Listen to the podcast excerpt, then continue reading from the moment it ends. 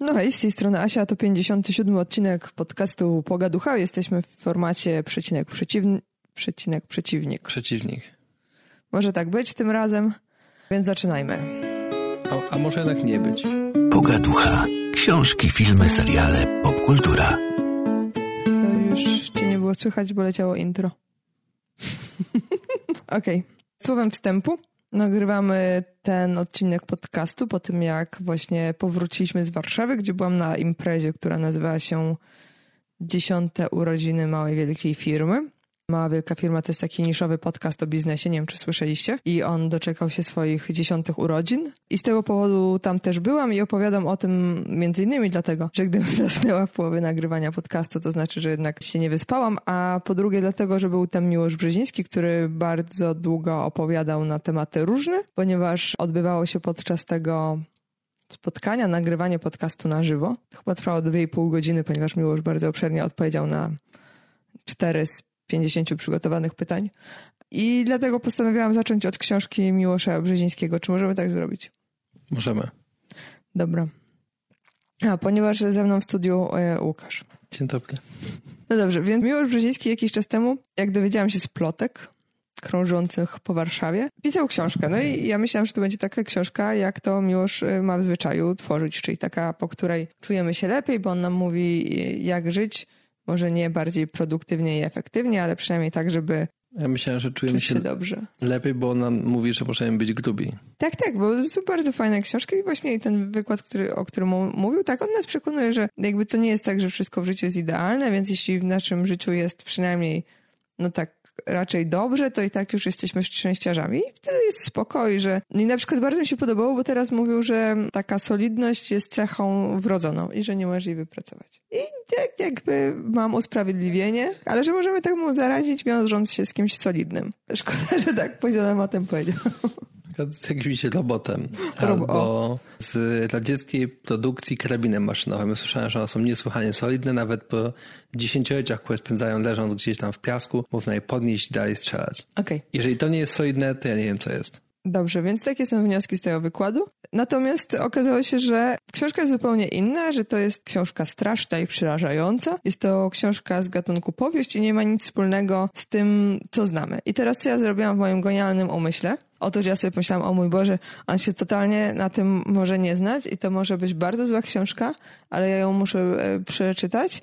I teraz jak ja ją przeczytam i się okaże, że zła, to co ja powiem słuchaczom, bo nie mogę powiedzieć nic złego na temat Miłosza, ponieważ ja go tak bardzo lubię, że nie dam rady nic złego powiedzieć. I na szczęście ja to już, już zaczęłam wymyślać, zanim w ogóle wzięłam się za tę książkę, to zaczęłam wymyślać usprawiedliwienie, y, tłumaczenia, dlaczego ta książka nie jest mm, wybitna. Ale się okazało, że zupełnie niepotrzebnie, bo to jest po prostu dobra książka. Ale jeśli następnym razem nie przez złą książkę, to ja już mam gotowy pakiet usprawiedliwień. I to jest książka, która, która została wydana pod przykrywką, że Miłosz siedział w garnku pod przykrywką. Nie, e, pod im, innym imieniem i nazwiskiem. W naszej części polskiej mówimy na to pokrywka, więc nie zrozumiałem twojego żartu. Naprawdę? Pokrywka? Chyba tak. Dobrze. Jak uważasz? No więc yy, książka została wydana pod pseudonimem, żeby w razie czego on też sobie pomyślał, jak się z tego wy, wykaraskać, gdyby było nie, nie, nie aż tak wybitnie. I ale, książka się nazywa Opętanie i Święci. Ale czy teraz ty go dekonspirujesz, czy on sam stwierdził, że to był wystarczający sukces, że mógł się nie, podzielić? Aha. Nie, stwierdził, że w studiu nie ma? Znaczy wymyślam, nie? Bo nie stałam w kolejce, żeby porozmawiać i się nie dostałam, więc chciałam się zapytać yy, od autora, mieć informacje na ten temat, ale kolejka była za długa albo ja zbyt leniwa. Więc książka się naz- zatytuł- zatytułowana jest. Napisana została niby przez Leona Bara, ale... Yy, nie znam. A co jeszcze innego opisał? Znaczy, ja wiem, że były lepsze pomysły, napisanie pod pseudonimem, ale nie są mojego autorstwa i nie wiem, czy mogę je zdradzać, znaczy na pseudonimę. Co jeszcze napisał? Leon Bar. Nic. Nic. Czyli Nic. to był jego debiut. To był debiut. Ja wpisałem teraz w Google Leon Bar i znalazłem tylko Pub Leon. Mm, bo to jest przez dwa A. B-A-R. To jest taka książka, która mówi o przygodach egzorcystki, pani książ, ponieważ są to czasy, kiedy e, kobiety mogą być księżmi. I to już się wydaje samo z siebie dosyć interesującym rozwiązaniem, ponieważ nie mamy przygody pan książ, pan ksiądz plus jego pomocnica. Czyli pani ksiądz. Tylko pani ksiądz. A nie pani książ. Panie ksiądz, facet, który jest, jest człowiekiem niewierzącym, do nich są przeszczepiane relikwie. Więc on jest relikwią, która jest pomocna w wypędzaniu złych duchów człowieka, przy czym równocześnie musi pozostawać osobą niewierzącą, aby te demony nie mogły go tam opętać. To jest taka książka podobno obrzydliwa i straszna. I ja akurat słuchałam audiobooka i przez dwie trzecie sobie tak przesłuchałam spacerując sobie myśleć, myślałam, że no trochę jakby tutaj y, przesadne są opinie o tym, jak, że ta książka jest jakaś taka obrzydliwa, ale po tym jak minęliśmy dwie trzecie, to nie chcę tutaj za bardzo spoilerować, ale odczucie jest mniej więcej takie, że yy, what? Dobrze, więc y, w, ostatniej części książka faktycznie się zaczyna robić taka paskudna. No i jakby cała książka jest taką zabawą, która polega na tym, że autor sobie y, dyskutuje sam ze sobą, wkładając różne kwestie usta różnych ludzi odnośnie y, właśnie argumentów za i przeciw istnieniu jakichś sił wyższych. No ale książka jest jakby po prostu fajna w swojej kategorii, tak? w kategorii książek jakichś takich trochę strasznych i przerażających, gdzie mamy jakąś zagadkę do rozwiązania i później ją rozwiązujemy przez jakby cały bieg tej historii i zastanawiamy się. Podejrzenia padają na różne osoby i musimy z tego wybrać coś i jesteśmy trochę zmylani. Tyle. W tym tygodniu przeczytałeś też książkę Factfulness, więc może chcesz coś o niej powiedzieć? Tak, ja znalazłem tą książkę na Kindlu, a bo ją ściągnęłaś chyba z Empiku i to chyba jest pierwsza książka, jakaś taka po polsku, którą wrzuciliśmy spoza Amazona i to działa bardzo dobrze, więc śmiało można kupować te książki w wersji e, e, e-bookowej. Tylko to nie jest Empik, bo mi z Empiku się nigdy nie udaje nic pobrać. Tylko to jest jakaś strona z e-bookami, taka super popularna, white, no nie wiem. No potem sprawdzę. No grunt, że tak. Aha, że, czyli, czyli, że to nie jest Empik, tylko księgarnia e-bookowa, jedna z popularniejszych.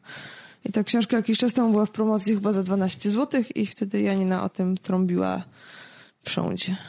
Okej, okay, no to, to jest fajne właśnie, że ją tam można było ściągnąć w każdym formacie e-bookowym z tych popularnych, więc my ściągnęliśmy Mobi, to działa bardzo dobrze. Wszystkie wybory fontów, to wszystko jest w pełni funkcjonalne. Krótka książka, taka dosyć wycelowana w szeroką publiczność. Ona nie jest trudna, jest ciągająca, bo mówi o rzeczach, które w jakiś sposób dotyczą wszystkich i mówi o, o całym świecie i wielu ludzi też zaskakuje tym spojrzeniem na świat takim w sumie dosyć optymistycznym i innym, nowoczesnym. A, to jest książka, która walczy z różnymi mitami i z wizją świata, którą bardzo wielu ludzi na świecie ma w głowach, a która tak naprawdę jest jakimś tam przeżytkiem i e, pozostałością po latach 60. i po tym, jak świat wtedy wyglądał. No dla mnie coś niesłychanie interesującego i dla mnie też właśnie było interesujące, bo to jest pierwsza książka od dawna, którą przeczytałem e, oczami i to jest w sumie miłe uczucie i myślę, że muszę więcej czytać e, takich książek w bardziej tradycyjny sposób, na e-bookach, jak to kiedyś robiono, a nie uszami. I to jest też interesujące, to jest książka napisana przez człowieka, który już nie żyje, częściowo. Częściowo nie żyje. Tak. Okej. Okay. No jakby on nie żyje całkiem, ale książka jest częściowo napisana przez niego, bo to jest książka, która jest kolaboracją trzyosobowej rodziny.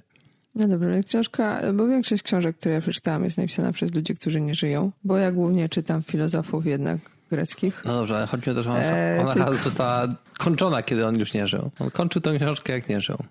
Dobra. Więc no, to jest taka książka, o której ludzie mówią, że mózg rozjebany i w ogóle totalnie, ale to są inni ludzie. Bo jakby te wyniki badań i autor tej książki wielokrotnie jeździł po świecie i każdemu to wpychał i mówił, patrzcie, świat nie jest taki zły jak był, świat jest dużo lepszy niż był. No i to mało nie sprzedaje się tak dobrze, więc e, może nie, nie wszędzie trafiał, ale jednak pewnie ludzie podchwycili tę jego myśl i to są takie mm, informacje, do których można było mieć dostęp. Znaczy generalnie to są rzeczy, które są danymi do danych można mieć dostęp, więc jeśli ktoś wykonał jakiś wysiłek, to prawdopodobnie już wcześniej część tych rzeczy wiedział. Dla mnie było zaskoczeniem, że to tak naprawdę tak bardzo źle było tak zupełnie niedawno, rozwijając myśl. Wydawało mi się, że jeśli ktoś ma błędne dane, to ma te błędne dane, nie wiem, z 1800 roku, a okazuje się, że mając dane z 1960 roku, już jesteśmy bardzo daleko od e, stanu faktycznego, ponieważ te zmiany na świecie w bardzo dużym tempie mają miejsce. Z tym, że znowu wydaje mi się, że ta książka dociera w większości do ludzi, którzy mniej więcej wiedzą, że świat nie jest tak podłym miejscem, jak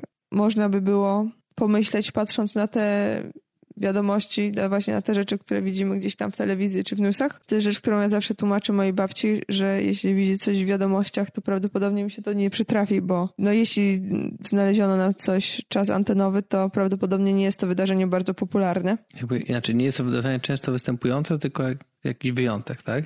Tak. No, że na przykład jeśli opowiadają w wiadomościach o tym, że cała rodzina spłonęła, to znaczy, że całe rodziny płoną dosyć rzadko. Większość osób dostaje zawału. w samotności.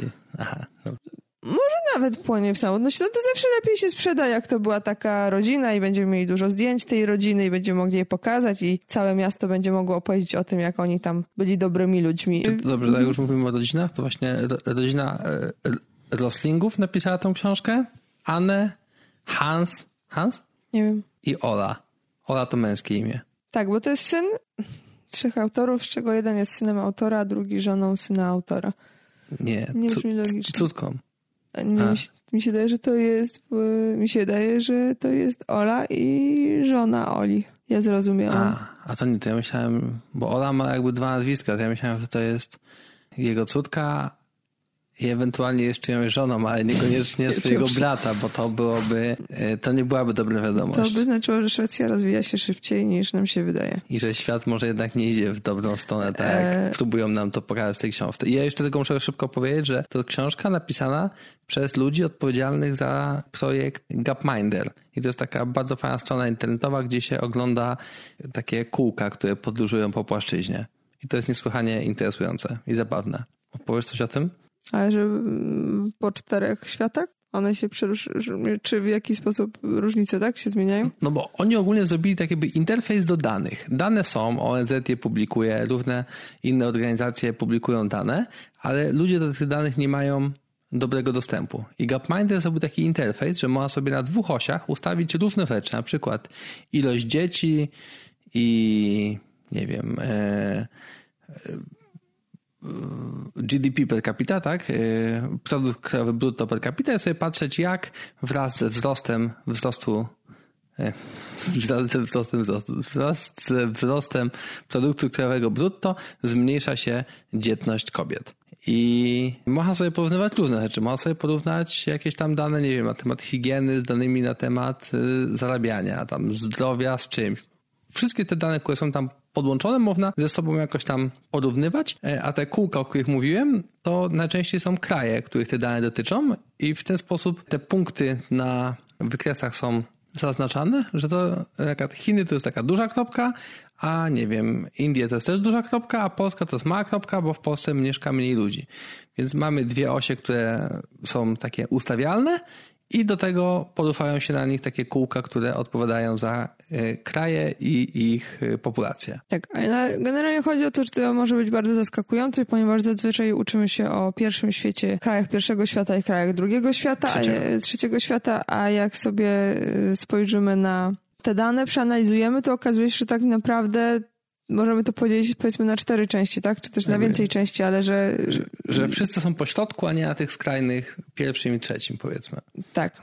Przy czym jak obserwowałam to, co się dzieje znowu w komentarzach na temat tej książki, to widziałam, że różni ludzie podejmują bardzo wysokie, znaczy bardzo intensywne wysiłki intelektualne, żeby się z tym nie zgodzić i y, dla mnie to jest zawsze fascynujące, bo ja nie rozmawiam z ludźmi na ten temat. Generalnie mało z ludźmi rozmawiam, ale najmniej staram się rozmawiać na temat tego, że wcale tak nie jest źle. Czasami mówię babci, że się nie martwiła tymi wiadomościami aż tak bardzo w kontekście zdrowia i życia najbliższej rodziny, ale jak słyszę, że ktoś zaczyna opowiadać, że kiedyś to było tak, a kiedyś to było tak, to niespecjalnie się chce wchodzić w tą dyskusję, bo wydaje mi się, że ludzie mają z jakiegoś powodu bardzo dużą potrzebę bronienia swojego sposobu myślenia o tym, że jest coraz gorzej. Więc ludzie mają silną potrzebę bronienia um, teorii, jakoby y, kiedyś było lepiej, teraz jest coraz gorzej i świat schodzi na psy.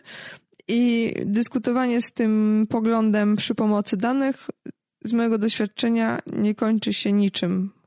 Jakby, no niczym. Widziałam w internecie, że tutaj też ludzie dokonują różnych y, wygibasów, aby próbować obalić dane w jakiś sposób.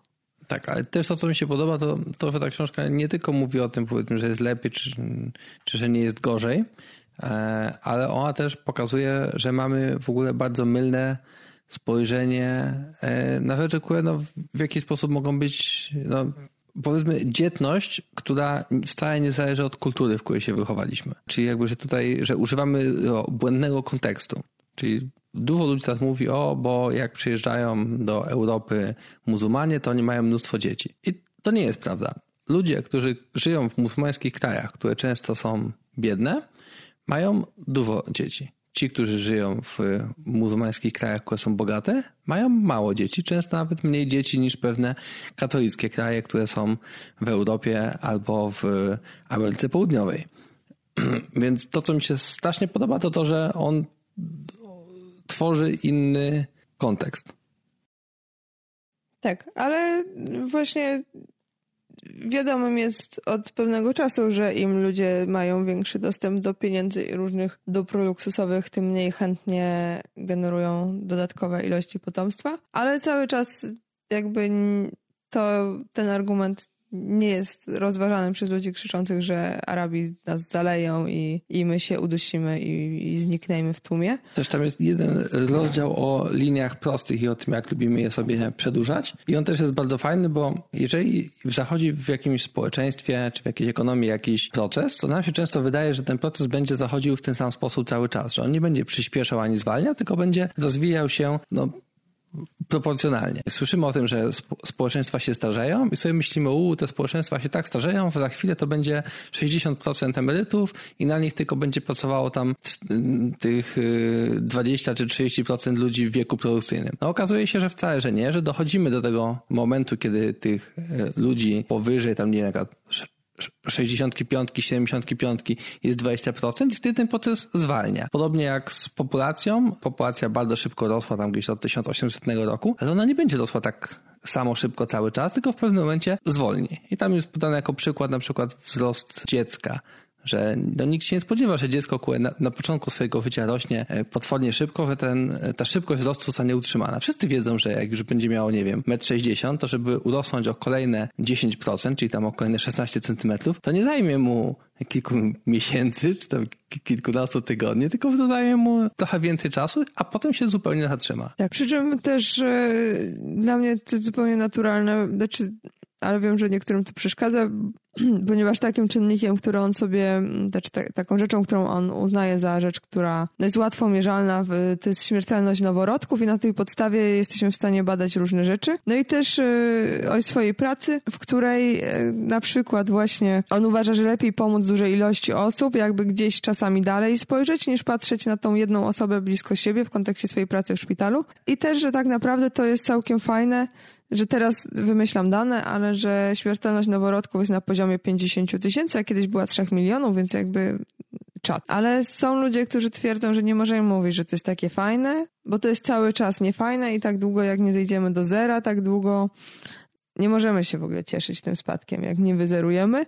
I są też ludzie, którzy twierdzą, że nie może, y, którym się nie podoba ten pomysł y, właśnie no, liczenia tego w Excelu czy jeśli mam 50 zł, to lepiej pomóc tak, jednemu i, dziecku w szpitalu, czy 50 dzieciom, które nie miały w ogóle środków, żeby dotrzeć do tego szpitala, ale gdzieś tam są dalej i mo możemy spróbować te dzieci uratować. Tak, bo autor właśnie mówi o tym, że on wyznaje taką zasadę y, optymalizowania środków, które mamy, że zawsze zasoby będą skończone, zawsze tych zasobów, czy tam długo tych zasobów będzie nam brakowało, żeby zaspokoić potrzeby wszystkich i trzeba je w mądry sposób, y, a nie tylko w taki emocjonalny rozkładać. Więc jeżeli możemy uratować, co no, brzmi dosyć szorstko, ale możemy uratować 100 dzieci zamiast jednego, które ma jakiś tam problem, który jest droższy w rozwiązaniu, no to że powinniśmy do tego dążyć. Oczywiście on też w żaden sposób e, nie zostawia tych dzieci, które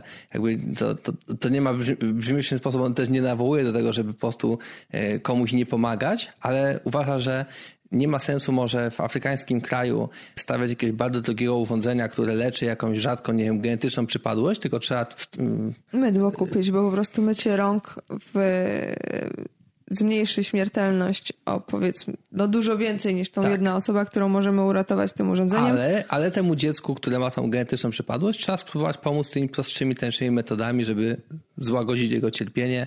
No bo też jest y, często szansa, że, że uda się pomóc jakimiś prostszymi, tańszymi metodami. Dobra. I to by było na tyle, jeśli chodzi o... Um... Ale to jest 4 na 4 i to musicie przeczytać. Tak. I najlepiej od razu kupcie dwa egzemplarze i jeden komuś dajcie. Bo to jest bardzo ważna książka, bo ona pokazuje nie dość, że e, jest lepiej, że jest powód, żeby się cieszyć, ale ona też pokazuje, że jest lepiej i jest powód, żeby dalej walczyć o to, żeby było jeszcze lepiej. Że te działania, które ludzkość w tej chwili e, poczynia, że one dają efekty.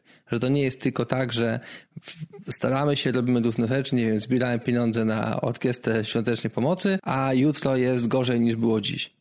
To nieprawda. Jest lepiej i te rzeczy działają. Mhm.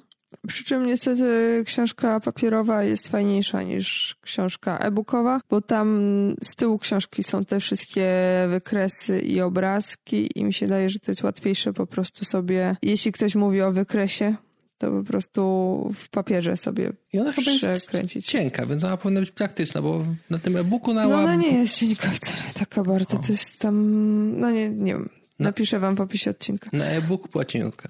Dobrze, więc w e-booku była szalenie cienka, a wracając do tematów innych, które są może mniej istotne, ale również ważne. E, na Netflixie jest serial, o którym trąbią wszyscy i wszędzie, głównie przystanki autobusowe, Umbrella Academy. I to jest taki serial, który mówi o bandzie superbohaterów. Rodzinie, nie bandzie. O rodzinie. Dzisiaj taki e, rodzinny odcinek. Familijne kino. I to jest bardzo, y, moim zdaniem, pozytywny serial, ponieważ jest to rodzina, to jest, y, to jest rodzeństwo, które urodziło się z różnych matek tego samego dnia, 30 mm, lat temu i potem byli wychowywani właśnie w takiej akademii przez ojca, profesora.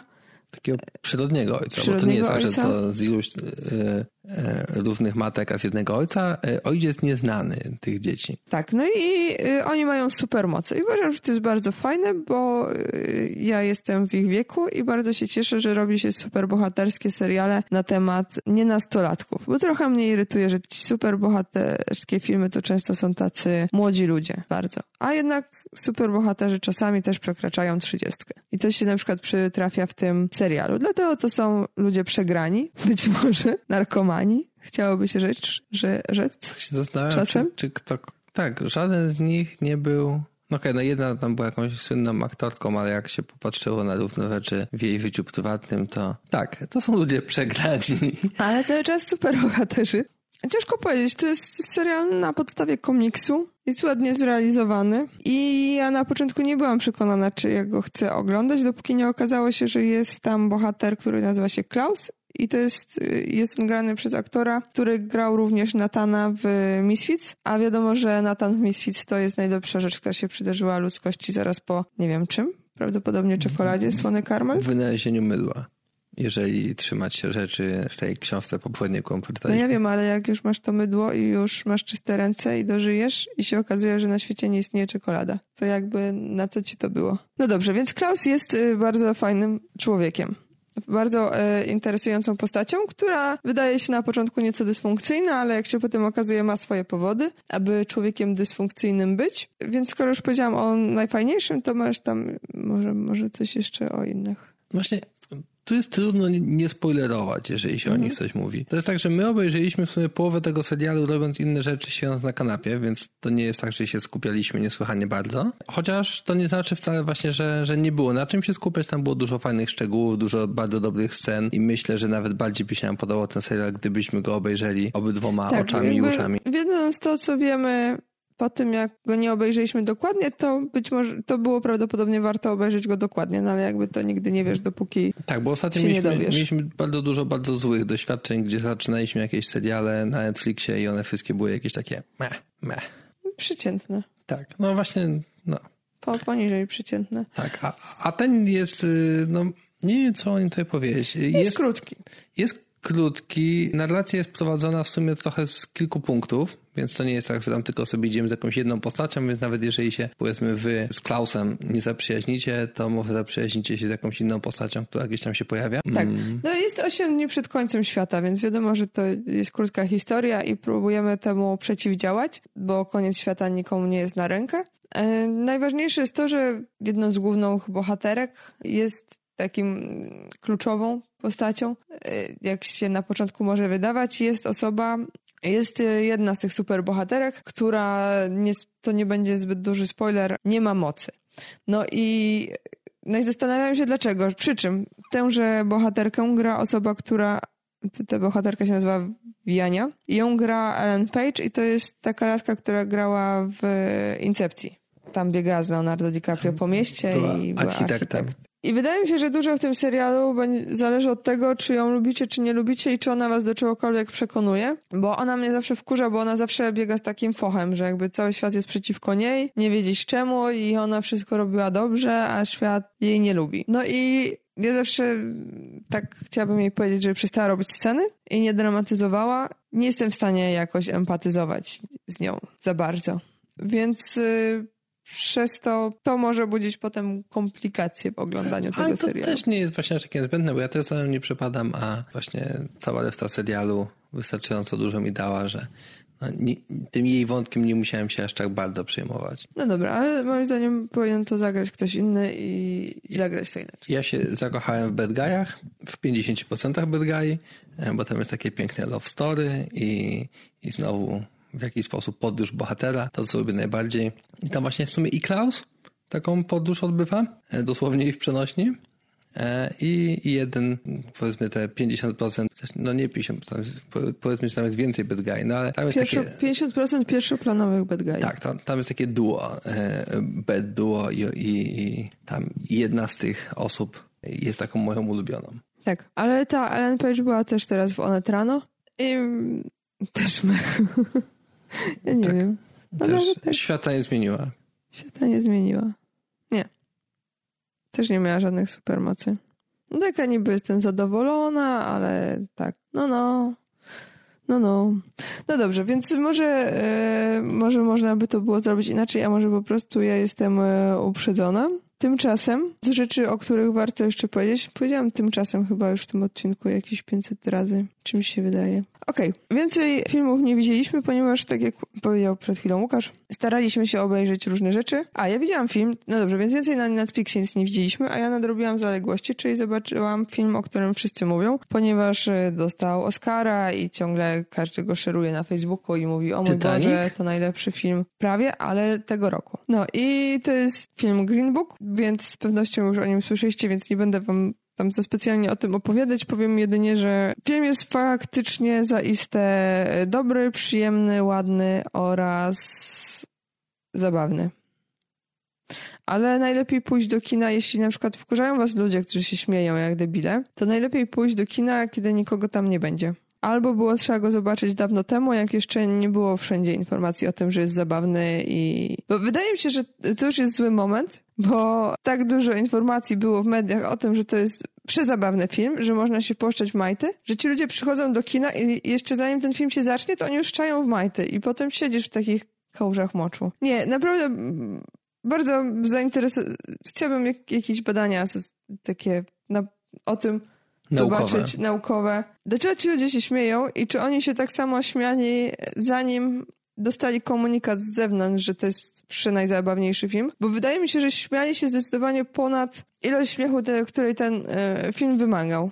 Tak cały czas. Bo skoro on był taki strasznie zabawny, to było trzeba się śmiać cały czas, żeby zdążyć się śmiać wystarczająco. I było mi strasznie ciężko ten film oglądać, bo tam realnie byli ludzie, którzy się chichrali od pierwszej reklamy, która była przed tym filmem, do ostatnich napisów. Albo ja, albo ja nie rozumiem i to było tak zabawne, że było trzeba tak na niego zareagować. I to nie byłam w się skupić niestety na niczym innym. Ale no warto go zdecydowanie zobaczyć i pewnie będzie jedną z z ładniejszych filmów, które zobaczycie w tym roku, więc, więc warto jeszcze pójść, a że właśnie był nagradzany, to jeszcze pewnie go przez jakiś czas będą grali. To jest film drogi, taki, gdzie główny bohater się bardzo zmienia i jeden i drugi. I, I bardzo dobrze to jest zagrane przez jednego i, i drugiego, tak naprawdę głównie oni w tym, e, w tym filmie się liczą. Dobra. Ja myślałem, że to jest film drogi, tak jak Titanic był niesłychanie drogi. Chyba najdroższy film, jaki wtedy wyprodukowano. Hmm. I też się postaci bardzo zmieniły. Bardzo wiele z nich żyło, a potem, nie, potem żyło. nie żyło. Nie, to tak drastycznej historii a w, zmian. A w tak drogi nie był ten film. Y, nie, aż tak takich zmian w bohaterach y, nie było. Niektórzy byli bardziej rasistowscy, a potem mniej rasistowscy. Ale to nie jest tak imponujące, jak być żywym, a potem martwym. Próbowaliśmy oglądać o, na Netflixie o panu, który zamordował bardzo dużo kobiet i to jest taki niby dokument Netflix, Netflixowy. Jak on się nazywał, ten typ? Taśmy Teda Bandiego? Tak. Ja czasami sobie lubię, bo słucham tych podcastów takich kryminalnych, tych takich uuu i teraz przyczaił się za rogiem, a potem zadał ciosy i sobie myślę, Boże, dlaczego słucham o tym, jak ktoś kogoś tam y, zabija siekierą, ale z drugiej strony sprawia nam to jakoś y, radość czasami posłuchać sobie o takich y, true crime'ach, prawdziwych zbrodniach Że i różnych rzeczach. ma się lepiej w życiu, bo ciebie nie zabili siekierą? No, no być może. Nie, po prostu mi się daje, że to jest taki jakiś... Mm, ludzka rzecz posłuchać sobie o cierpieniu innych ludzi, ale no i tu, tu mamy przez Netflixa zrealizowaną interesującą historię człowieka, który właśnie świetnie wypadał publicznie i społecznie, był uznawany za bardzo miłego, uśmiechniętego, radosnego i pomocnego, przy czym jak się potem okazało, e, miał też pewne wady, ale to zupełnie jakoś mnie tak nie wkręciło. Nudno, w nudny sposób to jest zrealizowane, w jakiś sposób, w jakiś nudny sposób, w jakiś sposób. Tak, jest po prostu, wyda wydaje mi się nudne. No. E, z jednej strony fajnie, bo jak słucham sobie tych kryminalnych niektórych rzeczy, e, to one są tak specjalnie podkoloryzowane i specjalnie tak dokręcone, żeby były takie jeszcze bardziej ekscytujące.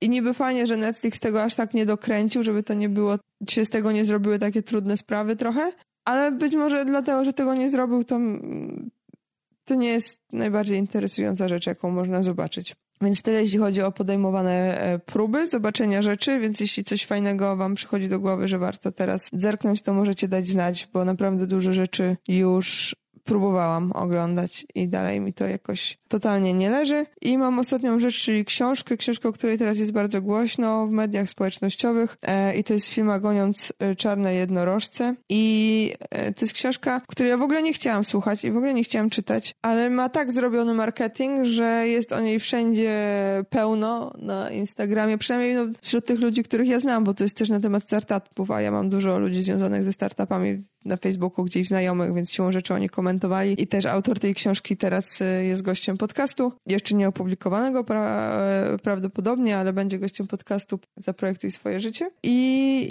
jestem bardzo ciekawa tego, jak to wyjdzie, bo mm, książka jest w pewien sposób intrygująca, ponieważ autor jest człowiekiem niestarym, bo jest, nie wiem, w twoim Łukasza wieku. Chyba ma z 34 lata, coś takiego, czy trochę więcej. I no więc jest dosyć młody i opowiada historię o tym, jak to pojechał do Afryki, ponieważ jest to książka e, autobiograficzna i on opowiada o tym, jak najpierw był takim zwykłym, zwykłym, no był takim sprzedawcą tych wszystkich ubezpieczeń i kredytów mieszkaniowych na wysoki procent, takim doradcą finansowym, to się tak nazywa, no ale generalnie polega na tym, że dostaje się duże prowizje za to, że się opycha różne produkty finansowe. No i potem właśnie kombinował ze startupami, wylądował w Afryce i tam e, starał się takie startupy rozwijać, budować. E, szło to różnie. No i opowiada o tym, że tam został oszukany przez różne, przez całą Nigerię. I co, jakby tutaj jest kilka punktów związanych z tą książką. Po pierwsze, ona ma super duży marketing właśnie w, w, przez Agorę jest wydawana, więc jest w gazecie wyborczej, więc e, jej fragmenty były publikowane w różnych różnych mediach. Mm, jest dosyć kontrowersyjna, ponieważ właśnie on opisuje tę całą swoją historię, zaczynając od tego doradztwa, przez jakieś swoje też e, prywatne, życiowe e, przygody. I teraz nie chcę skłamać, ale chyba, że pochodzi z Kalisza, tak? Więc no jakby wiele osób też jest e, osobiście w to zaangażowanych, bo to jest jednak młody człowiek, który gdzieś tam pochodzi, no gdzieś mieszkał na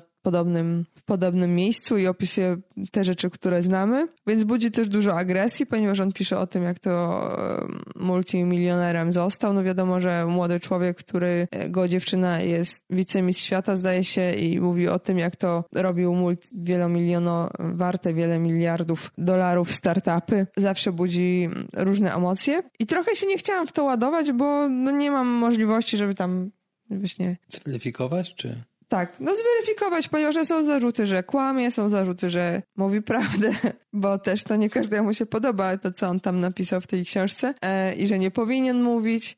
A ja nie mam dostępu do no, wystarczającej ilości danych czy informacji, żeby w ogóle w jakikolwiek sposób móc się wypowiedzieć, w którym momencie on może, ta książka może być podkoloryzowana, przekoloryzowana przekłamana, więc nie chciałam się w ogóle w to ładować, no ale dałam się marketingowi po prostu wciągnąć i przesłuchałam. I to, co na pewno mogę powiedzieć, to na pewno ta książka jest napisana w sposób lekki i łatwy do przeczytania, z jakimś poczuciem humoru i słucha się jej bardzo przyjemnie. Więc jeśli chodzi o taki warsztat, to to łatwo wchodzi wszystko. Jeśli chodzi o ten cały fragment związany z pracą doradców, sprzedawców, no to akurat dla mnie to jest też interesujące. To jest taki trochę wilk z Wall Street, ale z drugiej strony, jeśli ktokolwiek pracował gdzieś e, blisko, no to wie, że pewne rzeczy wyglądały tak, a nie inaczej, czyli właśnie tak, jak on to w tej książce opisuje, są paskudne, no ale jakby to też nie jest tak, że autor książki twierdzi, że to jest fajne.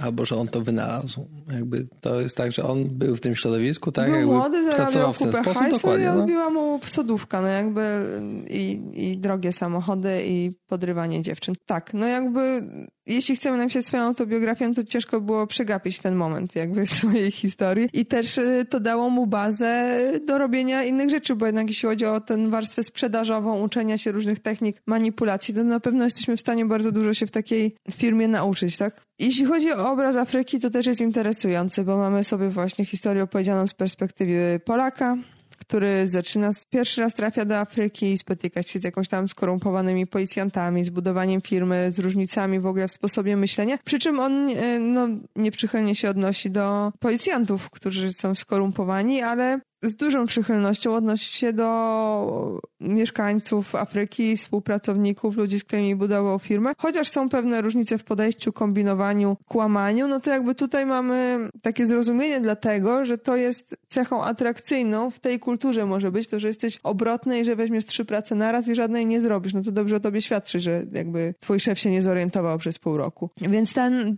na tej płaszczyźnie to jest też interesujące. Jeśli chodzi o opisy, schematy budowania startupów, prowadzenia prowadzenia rozmów, poszukiwania inwestorów, to też to w bardzo prosty sposób są wytłumaczone właśnie pierwsza runda, zbieranie pieniędzy, druga runda, więc jeśli to nas interesuje, to też na pewno jest to wytłumaczone właśnie tak, żeby cokolwiek nas interesuje, to żebyśmy zrozumieli te pozostałe mm, płaszczyzny. Więc nie wiem, czy dobrze się wyrażam, ale jeśli chcemy sobie przeczytać tę książkę, bo nas interesuje wątek kryminalny z tym, jak e, główny bohater został złapany, e, zamknięty w areszcie, oskarżony o przekręty finansowe, to to wszystko będzie opisane tak, żeby każdy mógł, był w stanie jakby to zrozumieć i być w miarę na mm, łapać. Nie musimy być ekspertem ani od przekrętów finansowych, ani od startupów, ani od Afryki, żeby jakby zrozumieć o czym, o czym on mówi, ani od y, budowania sprzedaży. Że, że treść jest taka przystępna też dla takiego tak, tak, everymana. Na, tak, na, na każdym jakby w każdym z tych tematów. Więc to nie jest tak, że nagle się zgubimy gdzieś na, na pewnym poziomie. Ta książka powstała w jakimś tam celu, ponieważ główny bohater ma problemy z Afryką. Podobno już teraz nie, ale y, no miał, został zatrzymany przez, gdzieś tam jego konta zostały zablokowane, były przeciwko niemu oskarżenia, e, był zatrzymany przez akurat w Polsce. Gdyby nie został zatrzymany w Polsce, to nie byłoby aż tak przyjemne. Znaczy mogłoby się skończyć o wiele gorzej dla niego. Jest dosyć młodym człowiekiem jak napisanie autobiografii. To jest zawsze bardzo sprytne, że jeśli mamy jakiś spór z kimś, kto jest na przykład na innym kontynencie i napiszemy książkę, no to ciężko już potem dyskutować, polemizować, co naszą książką się broni w tej dyskusji. Więc polecam takie rozwiązanie. To pierwszy, ten lepszy jest taka zasada. Przy czym no zrobił to, jakby ja podziwiam tą warstwę marketingową, bo mi się wydaje, że to jest bardziej mniej marketing książki, bardziej marketing marki osobistej przy pomocy książki, ale na pewno marketing został zrobiony bardzo dobrze. Książka jest napisana czy też zredagowana bardzo dobrze. I główny bohater rysuje siebie sam jako buca troszeczkę zakompleksionego, przynajmniej przez pewien okres swojego życia, co też jest uprzejme z jego strony, bo jakby jeszcze napisał tę książkę o tym, że od urodzenia był fajny, to by było trochę męczące i mało wiarygodne. Więc jestem bardzo pozytywnie zaskoczona, przy czym miałam bardzo negatywne podejście, nie? Więc jakby łatwo mnie było pozytywnie zaskoczyć, bo bardzo mało oczekiwałam. Musi to pojechać do Kalisza i zobaczyć, że wcale ci Kaliszanie nie są aż tacy źli, jak wcześniej myślałeś. No to wojewódzki jest Kalisza. Też? Albo to w ogóle nie jest Kalisz, ale on chyba jest z tego miejsca co wojewódzki. Okej. Okay. Ale nie chciałbyś tam być, chyba. Jakiś byłem w Kaliszu. No byliśmy, ale chodzi mi o to, że chyba nie chciałbyś tam... Nie, ty chyba nie byłaś. Ja byłem, grałem w planszówki. Ja byłam w Kaliszu, bo mieliśmy remontnika z Kalisza i jakiś jeszcze miało to... Nie, z Koszalina. Może oni są z Koszalina. Nie Kaliszy. No dobrze, no książkę napisał y, Marek Zmysłowski, bo oczywiście, że nie powiedziałam, jak się nazywa, ale on tyle razy powiedział w książce, jak się nazywa, bo każdy się do niego zwracał imieniem i nazwiskiem, ale to dosyć było naturalne i on o sobie w myślach też mówi swoim imieniem i nazwiskiem, więc jak przeczytasz książkę, to do końca życia wiesz, kto ją napisał. Szanuję, bo nawet to nie było bardzo męczące, tylko sobie tak... I pomyślałam sobie, Joanna Golańska, co ty wyprawiasz? I wtedy powiedział do mnie, Joanna Golańska, czy możesz tu podejść na chwilę? I byście się nauczyli, kto prowadzi ten podcast, gdybym tak e, mówiła, a ja myślę sobie Aśka i ludzie do mnie mówią Aśka i potem nie wiecie jak się nazywam. Może powinnam to zgapić. Potem googlują Aśka i jest, jest kłopot. Problem. Tak. Ale jak mówią Aśka Pogaducha, to już internet ogarnia. Dobra, czy coś my jeszcze? Mm, wydaje mi się, że chyba na dzisiaj już wystarczy. Dobra, bo ja zawsze polecam podcast jeszcze na koniec i już dwa razy polecałam mój podcast, więc tym razem zrobię inaczej. Ale mam do was taką propozycję, żebyście wy polecili podcast. Bo na urodzinach Marka Jankowskiego i mojej wielkiej firmy, na których byłam, dostałam książkę 10 kroków do osobistej efektywności. Jaki... Przepraszam, bo się ściemniło. Ja położyłam tą książkę tak, żeby widzieć. Widzisz tam? 10 kroków do... Dobrze, więc opowiadałam wam już kiedyś e, na temat efektywności i o takim programie Nozbi, który pomaga tam sobie zaplanować życie w tą i w tamtą, jakie mamy projekty rozpisać. I, i Nozbi jest właśnie e, Michała Siwińskiego. I on też napisał książkę, która się nazywa 10 kroków do maksymalnej produktywności. I ja tę książkę mam, ponieważ już wam ją recenzowałam, już ją przeczytałam w tym odcinku, w którym mówię, zdaje się o właśnie, nie wiem, podlinkuję w opisie. I dostałam drugą, nie potrzebuję drugiej, więc jeśli macie na nią ochotę, to moja propozycja jest taka, że możecie za mnie odwalić robotę polegającą na poleceniu podcastu, czyli na fanpage'u. Pod zdjęciem tym informacją o tym, że ten odcinek się ukazał, możecie napisać mi, że wy chcecie tę książkę, bo chcecie być bardziej produktywni, aby mieć więcej czasu na słuchanie waszego ulubionego podcastu, a tym podcastem jest. I tam już y, nie pisać, że ja, bo to jakby się rozumie samo się, tylko jakiś inny podcast. A czy autor I dlaczego? Tej, tej książki też nie ma podcastu? Ma, ma. To też możecie posłuchać. Możecie. się nazywa The Podcast, on jest po angielsku, ale to dwóch Polaków, z tego co wiem, prowadzi i jest bardzo przyzwoity. Możecie. Ale możecie też napisać, że chcecie właśnie tę książkę, bo chcecie słuchać jakiegoś podcastu i napisać mi, jaki jest wasz ulubiony podcast, bo na chwilę obecną tych podcastów pojawia się tyle, że ja przestaję ogarniać, więc po prostu jak mi dacie cynk, że jest coś fajnego, to ja, ja sobie z przyjemnością obczaję i w komisji Joanna Golańska ja plus Łukasz też, żeby było nie, że tylko ja, to wybierzemy kogoś, kto dostanie tę książkę. Książka jest spoczko. Okej, okay. trzymajcie się ciepło, słyszymy się za tydzień w odcinku Pogaducha Ekstra, więc bądźcie czujni. To by było na tyle. Kolejny odcinek już za tydzień. Tymczasem chciałam Wam przypomnieć, że wszystkie oceny, które dodajecie w iTunes, tudzież w Waszych innych aplikacjach, których używacie, są dla mnie szalenie ważne. I teraz pojawiły się kolejne trzy takie właśnie recenzje pisemne, które mnie bardzo cieszą, ponieważ gwiazdki są super, ale recenzje pisemne, takie gdzie ktoś coś tam nawymyślał, cieszą mnie tym bardziej. I przeczytam Wam na przykład taką z 12 lutego, gdzie Jackowski napisał ciekawa zawartość, sporo humoru, warto. Jeśli Was też będzie nurtowało pytanie, o co chodzi w tej specyficznej intonacji prowadzącej, oto odpowiedź. Ta maniera wynika ze zbyt dużej liczby pytań, jakie ją nurtują. Mimo tej maniery warto posłuchać. Dziękuję Ci, Jackowski, za to, że mimo wszystko warto. Co prawda są to tylko cztery gwiazdki na pięć, jednak mimo wszystko doceniam. Trochę płakałam, ale niedługo. nie, tak naprawdę to spoko jakby. Cztery, cztery to więcej niż trzy chciałoby się rzec. Mam tutaj też taką recenzję, mm, zdaje się, z wtorku. Charyzmatyczna prowadząca, której sposób patrzenia na świat jest oryginalny i urzekający. Uuu. Fajnie dobiera gości i gościuwy. Nie znajdziesz ich gdzie indziej w internetach.